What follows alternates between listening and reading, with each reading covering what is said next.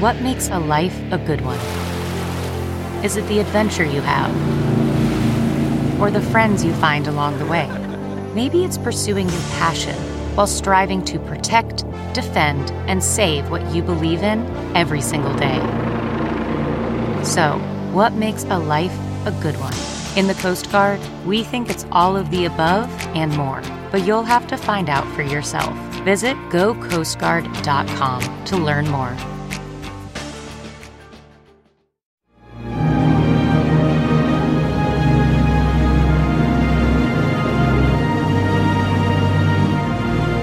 Hello there, everyone. Welcome to Judging Freedom. Judge Andrew Napolitano here, my new podcast where I get to think whatever I wish and say whatever I think and speak to all kinds of people, friends and foes, mostly friends. Certainly today is.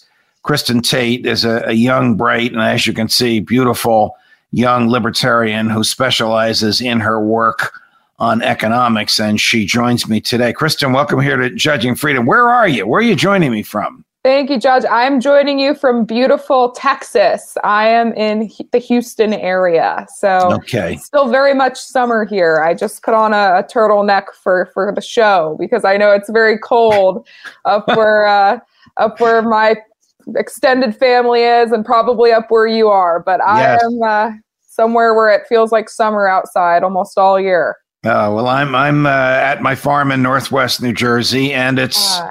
Thanksgiving weather. It's cold, it's raw, it's cloudy. It's about 38 to 42 degrees. But thanks very much for um, uh, for joining us. Much appreciated. There's so much going on in your end of the world. So, out of one side of his mouth, uh, President Biden is complaining about inflation, and then out of the other side of the mouth, he's praising Congress for instructing the Treasury to borrow 1.2 trillion. We haven't even got to the social spending yet, uh, just to uh, improve railroads and uh, and roads and highways and airports, none of which is in the Constitution. What kind of sense does this make to complain about inflation and then to cause more inflation at the same time and in the same respect?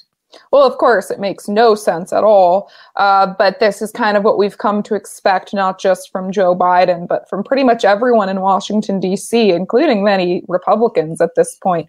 I mean, I can really count on one hand, or maybe two, the actual fiscal conservatives left in Washington, D.C. They just are completely addicted to spending taxpayer money, Judge. And, you know, eventually there are some real consequences to this kind of spending. You can't just keep foolishly spending trillions of dollars every couple months with no consequences. The whole house of cards collapses eventually, and we're seeing those consequences now. Uh, we have inflation that they told us for months was transitory, transitory, transitory. I mean, that's all they were saying for months transitory. Well, now they've admitted, you know what, it's not transitory, it's here to stay. Now they're saying, uh, Janet Yellen and her ilk are saying, oh, we think it's going to go away by the end of next year. Well, we mm. all know the end of next year, if they keep doing this, inflation's still going to be worse than it is now, then they're probably going to say, oh, just give us two more years and it will go away. This is what they always do. Uh, but it has gotten completely out of control at this point. And I think a lot of Americans are starting to worry about it because uh, many Americans today, myself included, have never lived through a period of true hyperinflation.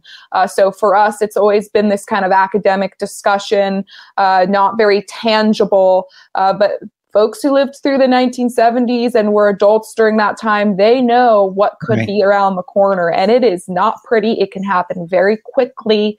And uh, people could see their life savings just completely demolished and uh, diminished very quickly. It's very, it's going to be sad and, and probably a very dark situation we're about to enter. So, uh, explain to us two things. How in reality, will the government go out and get 1.2 trillion since it doesn't, the Fed doesn't really print cash anymore? And how does the injection of 1.2 trillion from out of nowhere into the uh, money supply raise the price and cost of everything? Well, they just they they create money out of nowhere, like you said, and they and they blow it into the system. And uh, of course, uh, inflation happens when there's a lot of cash out there chasing a limited supply of goods. So if you have $100 and all of a sudden uh, $200 is created, your $100 is worth less than it was before that $200 was created. So, so that's essentially what's happening. And, uh, and people who are on fixed incomes, people who uh, are not on wages, wages can go up. Of course, they never go up as quickly as inflation, but if you're on a fixed income or you're living off your savings, like if you're an elderly person, for example, uh, you get hurt the hardest by by this kind of inflation when when they just create money out of nowhere money that uh, we don't have. And you know they say oh well the rich will pay for it with tax increases. Well even if you uh, raise taxes significantly on every billionaire in this country you would not be able to cover the kind of spending that uh, that they're doing right now. So uh, this is a real a real problem. Like this is a, a, recipe for a financial disaster. And it's one of the reasons people are pulling out of the us dollar um, and investing in alternative assets. It's one of the reasons we've seen cryptocurrencies for example skyrocketing over the last couple of years, particularly in the last year, though. Uh, it's probably another reason we're seeing real estate inflate so much because people want to take their money out of the dollar and put it into a hard asset. Precious metals are likely to soar over the next couple of years if inflation keeps going up. Uh, but again, it's those people who just are on the fixed income or the lower end workers who still have to put gas in their cars or go to the grocery store. You know, These are the folks int- really It's interesting hurt. you mention the lower end workers because um, old Uncle Joe holds himself out as the champion of blue collar uh, union laborers. These people are suffering terribly. Yeah. Uh, and will certainly, I mean, the rich, the rich are always rich. They always have money uh, to spend, but blue collar laborers are going to be hit very hard by this. If Joe comes knocking on Janet Yellen's door and says, "Where's my 1.2 trillion? Where where will she get it? I mean, Will the government sell bonds at, at uh, shockingly low uh, interest rates? Will the uh, Fed just start injecting money into the stream by adding zeros to the bank accounts of its five favorite banks? How literally will the 1.2 trillion be created so that Yellen and company can spend it? Well, they just create it out of thin air. I mean, they are in the business of literally just creating money out of nothing, and there's no tax revenue to cover this money. And I want to go back to what you said about the blue collar workers, because, Judge, I think part of what's going on right now in this country is we're kind of seeing a shift within the political parties. So, you know, you used to have the Democrats that were the party of the labor workers and the unionists and, and you know, the, the low end minimum wage workers. The, the Democrats were really their champions for in the political arena for many decades. And I think we're kind of seeing that shift now. And the divide that I see in this country isn't even necessarily between rich and poor or the elite or, or the, uh, you know, the educated people and the non-educated people. It's really the producers and the non producers. So, you know, you have everyone from, you know, doctors and blue collar workers, uh, people with very wide gaps in education and earning right. power who are kind of over here. And then you have the non producers, the people who work for uh, academic institutions, the people who work for nonprofits, the people who are on unemployment or depend on the government. I mean, people who work for the federal government. The federal government's the biggest employer in this country. That's in the non producing category because the federal government doesn't need to turn a profit. It's not accountable. so you have those people over here. And that's really the divide I see in this country. I don't see the divide among racial lines. I don't think it's about rich or poor. I literally think that the divide in this country that we're starting to see is producers and non producers. And that is increasingly true. And we see the Democrats catering to those non producers by promising, you know, more handouts, government handouts, government dependency. They want to expand the role and scope of the, the state. Well, and they want the, everyone the, working for the government. The but, I want to I want to ask about two things. One is the politics. If I recall correctly, President Trump yearned for a 1.2 or 1.3 trillion infrastructure package because he's of the view as the master builder that he held himself out as being that our roads and railroads and airports and bridges uh, were not up to par, and he had hoped that he would have been able to to steer this kind of cash into this tremendous domestic construction program, the likes of which we haven't seen since the uh, Eisenhower years. Mm-hmm. Yet, when this thing passed, he ripped apart the Republicans that voted for it. Now, this is almost the very same thing that he wanted. He didn't get to preside over it, doesn't have the name Trump on it, has the name Biden on it. Is his argument just politics, or is this somehow different because the Democrats uh, generated it than it would have been had he gotten it when Paul Ryan was the Speaker of the House? Well, Donald Trump was never a fiscal conservative. Uh, and this is part of the problem with the Republicans. So right. the Democrats are over here catering to the non producers, but the Republicans aren't doing a very good job catering to the producers, right? Because the Republicans always cave every single time to the Democrats. And Donald Trump wouldn't even really, uh, you know, he didn't even say the right things. At least some Republicans say they want to cut spending, they say they want to cut taxes, even though you know they often don't do it.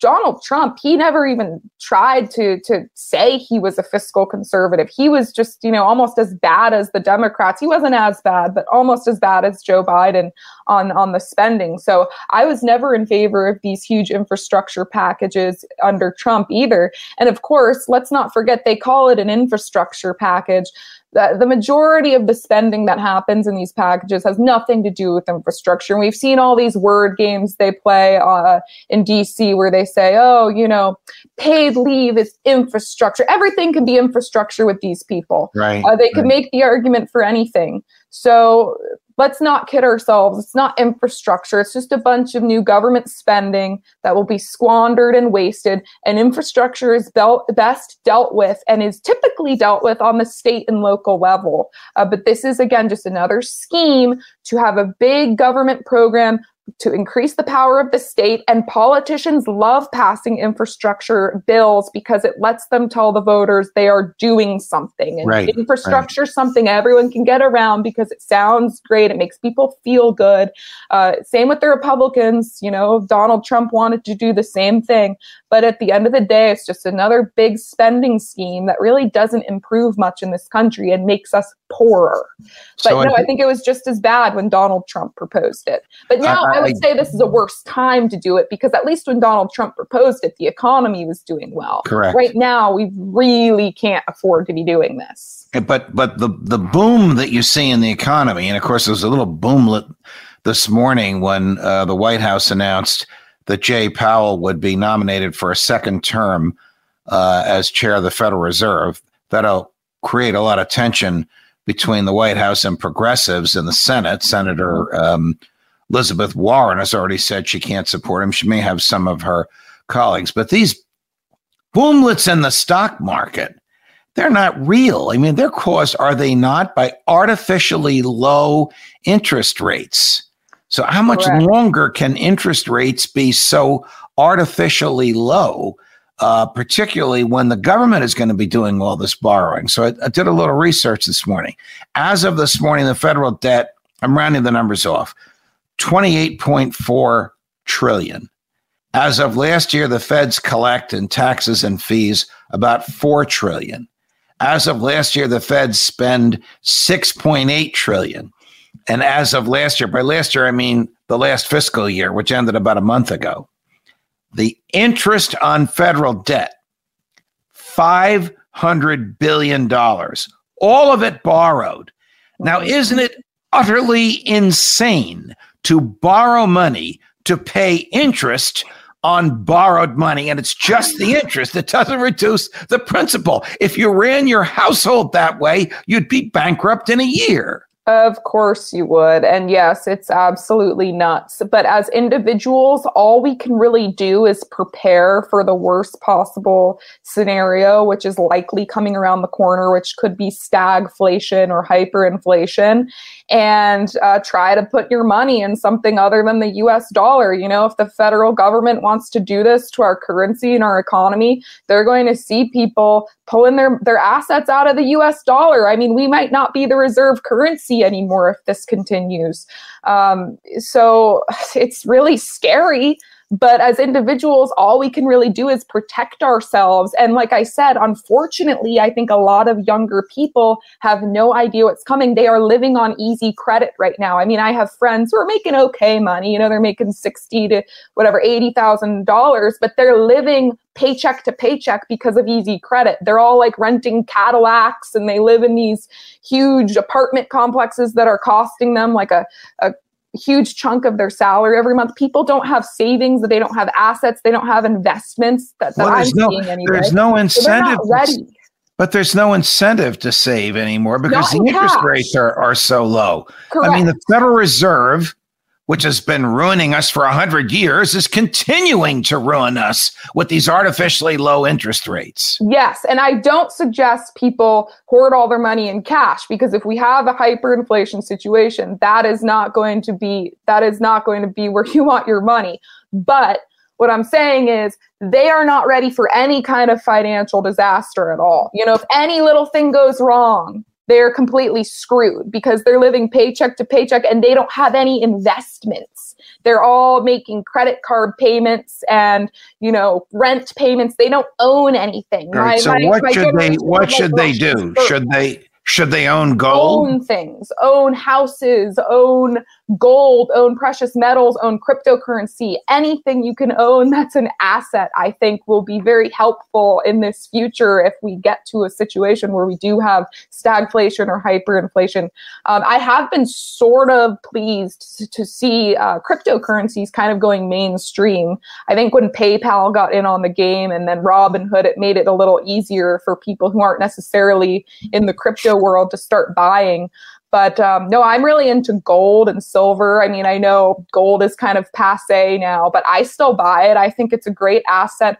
I have cryptocurrencies. Um, I think just any way that you can kind of own assets, in, it will help you. Uh, but but I just don't see a lot of preparation, really. I see a lot of people who are going to be in for a world of pain uh, when this this happens, and uh, I think it's just because my generation has never really lived through economic hard times. Right, 2008 wasn't anything compared to what's likely coming. As bad as things are now, and as you bad as you predict they will be in the future, add to this another $2 trillion in borrowing by the federal government. If this crazy spread the wealth program that the progressives mm-hmm. are pushing on the Senate, on the White House, that the House passed almost along a party line vote the other day, if that ever becomes the law. Well, I think a version of it probably will. They say the uh, Senate wants to pass something by Christmas um, you know, obviously you have Joe Manchin and the moderates of the Senate with all the power, and Joe Manchin saying he doesn't want paid leave and that social spending package. So they'll probably make some changes to it and then send it back to the House. Uh, but no matter what they pass, it's just we can't afford any of this stuff. Don't and- they? Don't they know that all this stuff is more cash? Chasing the same amount of goods and it will make inflation and your do. dire prediction make your predictions come true they don't it'll make care. inflation worse. They don't care. They want the political win of saying we're doing something. And then guess what judge? When everyone gets mad because inflation hits guess how they'll respond by doing this again. And i can guarantee you right now when hyperinflation hits probably next year when it gets worse than it is now they'll say well this is why we need to pass a historic bill to do like food expansion to help families put food on the table and housing expansion. And they'll pass another one of these things giving people money to you know pay their rent and put food on the table which sounds great but this is all because of similar spending that got us into this problem. So they'll use the problems created by government spending as an excuse to just pass more government spending bills. Uh, this is how it always works, but they don't care about the reality of the situation. They don't care about the inflation. They just want the political win of saying they are doing something, and then they'll deal with the consequences later by trying to pass more government spending. And at the end of the day, everyone's going to be more poor. More people are going to be dependent on the government. The private sector is going to keep hurting. Uh, and by the way, in this uh, social spending package they're trying to pass right now, uh, you see the uh, SALT deduction. They want to basically uh, increase the SALT deduction thereby making conservative states like Texas, where I am, have to subsidize more of this government nonsense going on at the state level in blue states by incentivizing. You know, you're you're you're you're hitting me where it hurts because I live and am physically located at the moment in the highest taxed state in the union called New Jersey. I don't know why you live there. It's I, I mean I I, no, I was born here and I, and I love the New place, York. even it though it's very expensive to live here. Last uh, subject matter, and this is one of um, Senator Elizabeth Warren's favorite tax the rich. Tax the rich. The rich employ people. If you take money from the rich, they have less money to invest and less people, less money to spend on those they're going to employ. Doesn't she see that? That's right. And I mean, eventually, these taxes always kind of trickle down to the middle class. But uh, no, you're right. And, and especially when you look at people who own businesses who are considered upper class, like you know, I have people in my family, like my stepmother, she owns several restaurants throughout Boston, and she keeps getting hit with all kinds of taxes at the state and local level. And uh, she employs, I want to say, like 40 to 50 people in your restaurants. And you know when when she gets taxed more when they increase the minimum wage or when they do all these schemes to target the rich she has to respond by either putting price hikes on her menu or by letting employees go or right. by not hiring people who she would have hired otherwise because when you have more capital you can take more chances with your with your workforce so yeah of course these taxes on the rich always end up hurting the poor the most it, they result in fewer jobs higher prices for everybody and uh, it's just you know, all these people, we just need these government people to get out of our lives, get out of the way, let the economy reopen. Everything would be so much better if they could just go do nothing. I hope, I wish they could all just take a year long vacation and do nothing. We'd all be much better off. But because of the urge to do something. Kristin, I, I couldn't agree with you more, but in this day and age, it's almost a pipe dream to expect yes. that the federal government is just going to shut down, that they're just going to leave us alone. I mean, they will do what they whatever they think they can politically get away with even if it causes more pain in the future because it'll it'll let them run for reelection and continue their uh, their cushy and their happy jobs what oh, a yeah. pleasure it is to chat with you it reminds me of the old days on on freedom watch and liberty file at my former life but thank you very much for joining us and i hope you'll come back even if you are in that warm wonderful low tax state of Texas. Thank you so much, Judge. It's an honor to join you on your show. All the best. We'll do it again. God, God bless you. Have a great Thanksgiving to you and your family. God bless you. Happy Thanksgiving. Thank you.